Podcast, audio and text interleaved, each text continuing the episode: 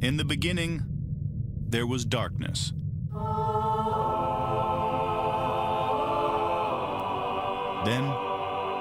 there was Paul Brown. Paul Brown transformed the game. Hello, Paul Brown here. Welcome to the first ever International Browns podcast.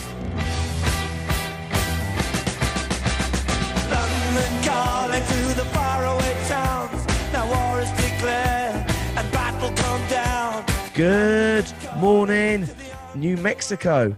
I'm here with Jason and Sarah, the first brother and sisters on the podcast. How are you guys? Good. How are you? Very, very good. So first of all, Jason, I hear your wife is a Denver fan. Yes, she is. It was kind of a weird thing I didn't plan on happening. It's just the way it works out. But being in New Mexico, you get a lot of Denver fans. Excellent. So how do you feel about your brother marrying a Denver fan? I love my sister-in-law. She's a very so diplomatic person, but we don't really watch football together anymore. Because our family's very loud, very boisterous, and diehard Cleveland fans. And so we were raised to hate John Elway, and she loves John Elway. So there's not a lot of meeting of the minds there. I hopefully Father had a word with her. Yeah, our dad still consistently says, "Are you really a Broncos fan? Did you really marry a Broncos fan?" He gets his digs in when he can, but. Yeah. So guys, tell us, you're in New Mexico. Why are you Browns fans? So our dad is from a small town in Ohio called Marion, and we were raised on all things Ohio. So the Cleveland Browns, the Ohio State Buckeyes, the Indians, and basically if you wanted to be invited for Thanksgiving dinner, you better be a Cleveland fan. And so we are all rabid Cleveland fans, and especially the Browns. Yeah. And what the hell are you doing in New Mexico? We were military brats. So okay. We have another sister and another brother, and all four of us were born in different parts of the U.S. So this is just sort of where my dad, who is in the Air Force, this is where he ended his military career. So we just sort of stayed here. Excellent. And tell us, is there a lot of Browns in New Mexico? There's actually probably more than you would think. We're a pretty tight-knit community, so if you see somebody in Browns gear anywhere in the state, you always stop and talk to each other. We have a pretty good Browns backers club here, where about 75 people get together each weekend. In some of the leaner, rougher years, there's about 25 of us who are diehards who stick it out week in and week out, but we have a great time together. And one of the funny things is my high school history teacher is a huge Browns fan, and I hadn't seen him in like 20 years, and he comes to the Browns backer. So there are fans all over the place. You just don't necessarily know that they are Browns fans. Yeah. Getting somewhere between 25 and 70 is a really good number, though. You know that? Mm-hmm. Yeah. And on a Sunday, is there a pub where you go and watch it? We actually do watch at a pub bar. It's called Kelly's Brew Pub.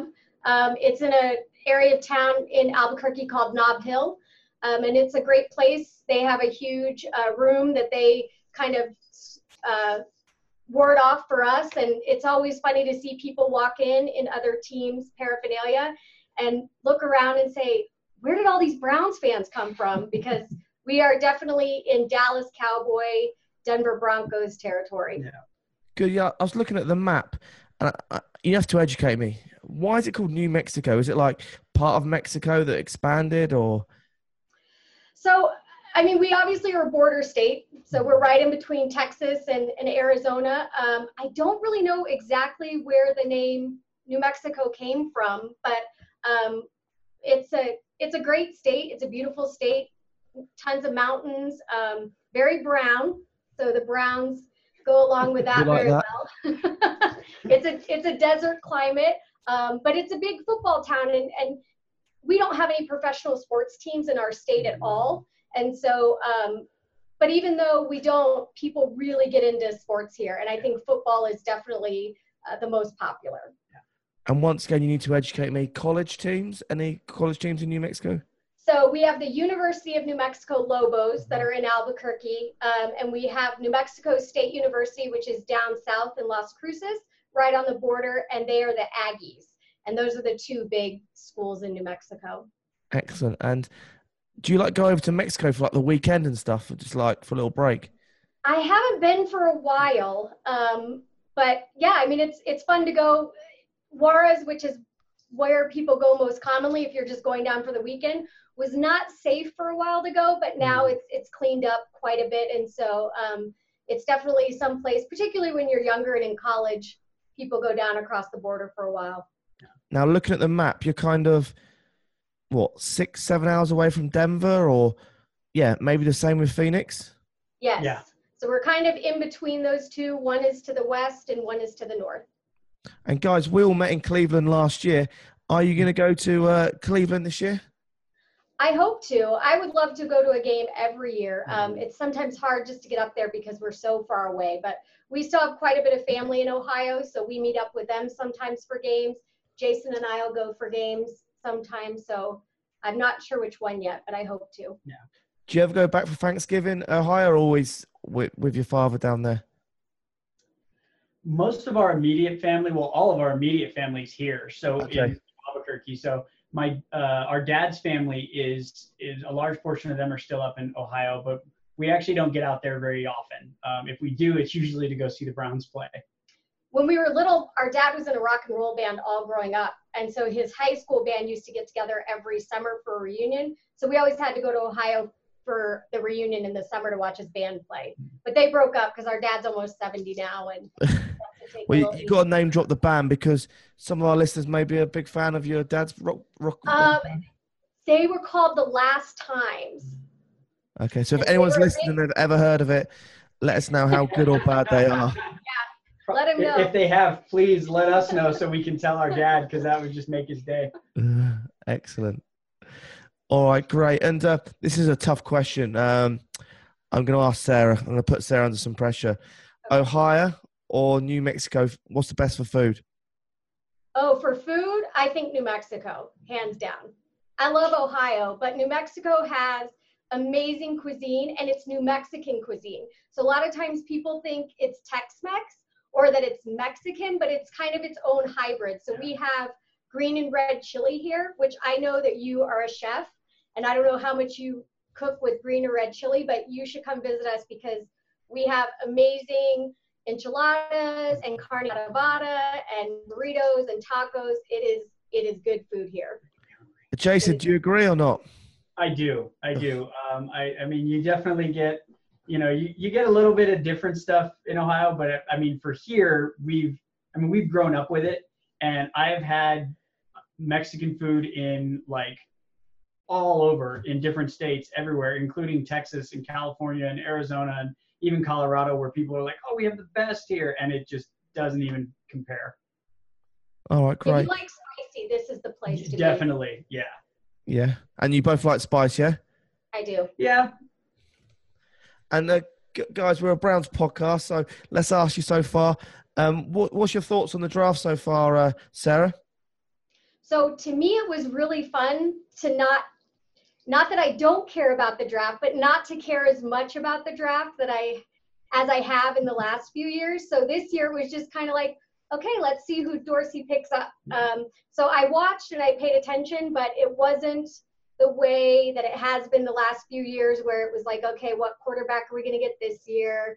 What's going to happen with him? And so, and I'll admit, I was very hesitant about Baker when we drafted him last year and was like, I don't know. And I felt like he needed a year, but man, he came in and did not mess around. And so I have complete faith in John Dorsey's ability to build a team. Yeah, exactly. I was the same. I thought Darnold number 1, Baker number 2. But when you watch the draft clips on YouTube, you'll see all the Browns' faces are like, oh no, why have we got Baker? But as we all know, in Dorsey we trust. So the Dorsey is with us. I mean, I really felt like for the first time it wasn't a rebuilding year. We were just building up as opposed to starting from scratch again. And we went out and got Williams and Takitaki and and Siebert, and we added all these pieces, especially to our defense. I mean, I don't even think we took an offensive player at all until, what was it, like our sixth round? Yeah. Sixth round, yeah. So it was just, it was great to see, you know, after we had all this hype on our offense, for them to go and get all these defensive pieces that, I mean, and they're rookies, you know, you expect they're probably going to have some mistakes and they still have to compete. But I love that idea of bringing these guys in with some of these other players who are only in their sophomore or third year in the pros, like getting to compete. And I think that's really what drives like competitiveness in the players themselves, is they have to go out and earn that job. And I'm really looking forward to seeing what these new pieces are going to do for us. Great. And Sarah, how do you feel about Odell Beckham being in the roster? Oh, I was so excited. And it's funny, we have a niece who is 13, about to be 14, and she was a diehard Browns fan when she was little. She came to all the games with us, but then peer pressure sets in, and her friends are all Cowboys fans or Denver fans. And so she was like, I don't really know if I like the Browns, but she loves Odell Beckham Jr. So after they got him, I get a text from my niece, and she's like, I'm back in. And I was like, well, we'll see if we let you back in. Like, you're going to have to prove your fandom. And so she already has a shirt. She's like, I'm ready for the season. But I was excited. I mean, he's an amazing receiver. I think it's exciting to see the Browns get great players of all different caliber. And I think it's exciting to have some stars on the team, sure, because people pay attention to that. And I think Cleveland has been underestimated for a lot of years. And obviously we've had some really trying years. So I think it's exciting for fans to have a superstar that they can get excited about. And I think we have that in him. We have that in Baker Mayfield. We have that in Myles Garrett, you know, players that people respect across the board, regardless of what team they're a fan of. Excellent. And Jason, is that a Garrett shirt you're repping?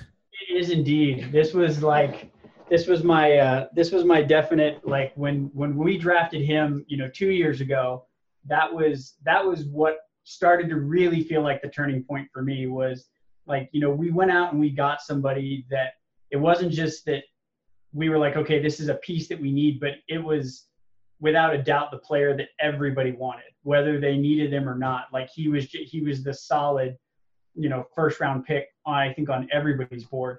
And I mean, even with Baker, you know, no disrespect to Baker because he's amazing. With Baker, like we were talking about earlier, a lot of people were like, oh, maybe Sam Darnold, maybe one of these other quarterbacks, maybe somebody else. But 2 years ago, I mean, everybody was like, you got to take Myles Garrett, number one. Yeah, exactly.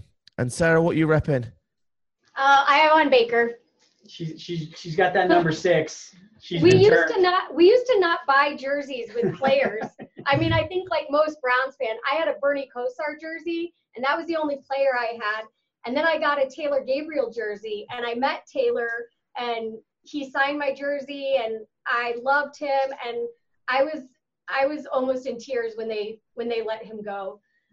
So I was like, I'm not buying any more jerseys with names for a while, and then I gave in and I got Baker. Sarah, no way you're around the Bernie Kosar era. You're far too young for that. No.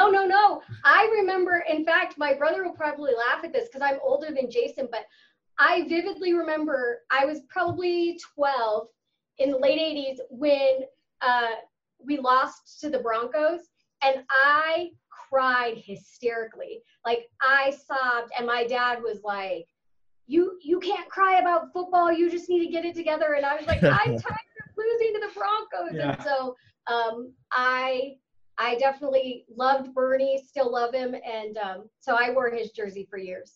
Will I get to meet your dad, hopefully, at the Denver or the Phoenix game? Yeah, if you come to Phoenix, for sure he's going to come to the Phoenix game. He is quite the character. I think the funniest thing about our Browns backers is that most of the people there are Ohio, you know, people who've come to New Mexico. And so they're very like salt of the earth, middle class kind of guys. And we joke that it's either like two things, like our dad, little man complex, who like they're these tiny guys, but like huge personalities and huge bravado. And then, you know, sort of like the steel mill worker, which are the big burly guys. And I think that's mostly what you see at our Browns backers or actually, Ohio. I'm more interested in meeting your dad when I meet Jason's wife. Oh, his wife is very sweet and very quiet. She won't know. Sarah, she's a Broncos fan. Stop being so nice. I just get it. But yeah, like. But the one you want to meet, Paul, is our mom, because our mom is the sweetest, kindest woman until she starts watching football. And then she turns into a raving lunatic and loses her mind. And so we have lots of fun with our mom. We are diehard Browns fans, our whole household, and we're diehard Buckeyes fans, but our mom is a huge Crimson Tide fan. She's from the South. Yeah. And so was her mom. And so I think we both realized much later in life that all of our like energy and like craziness that comes out when we watch football, that comes from our mom. Our dad is as diehard of a Browns fan as he is, he's kind of just like, okay. He seems pretty even keel. He's very even keel, and I think part of that's because he's been through so much like anguish with them. But now he has his own Baker jersey. I think he's starting to he really likes Baker, so he's starting to come around a little bit more. But definitely the energy that we get from watching football, that's definitely from our mom. I've worked it out. So your mom hates your wife, basically. No, it's not the dad. It's the mom. But they definitely have different styles of watching football. That's for sure. Excellent. All right, guys, I'm going to finish up by asking, Sarah, what do you think the Browns' win-loss rate's going to be? I'm going to say 11 wins, 5 losses. Very safe. I would say the same thing. I would say at least 10-6. Yeah, 10-6 is my number at the moment. So, yeah, great. And first game of the season, where are you going to be watching it? We'll be at Kelly's. We'll watch at Kelly's. Mm-hmm. All right, excellent. Fingers crossed, I'm going to try and get out to Cleveland for the opening game. So, that'd be great. Right on. It's officially 4 months now till the first Browns game. So I know, I'm excited. I can't wait. It's going to be awesome. Yeah. We're finally getting there. But, guys, I just want to say thank you very much for your time. And it was great to meet you last year in Cleveland. And I hope forward to seeing you later in the year. Yeah, thank you, Paul. Thanks for having us. Go Browns. Go Browns.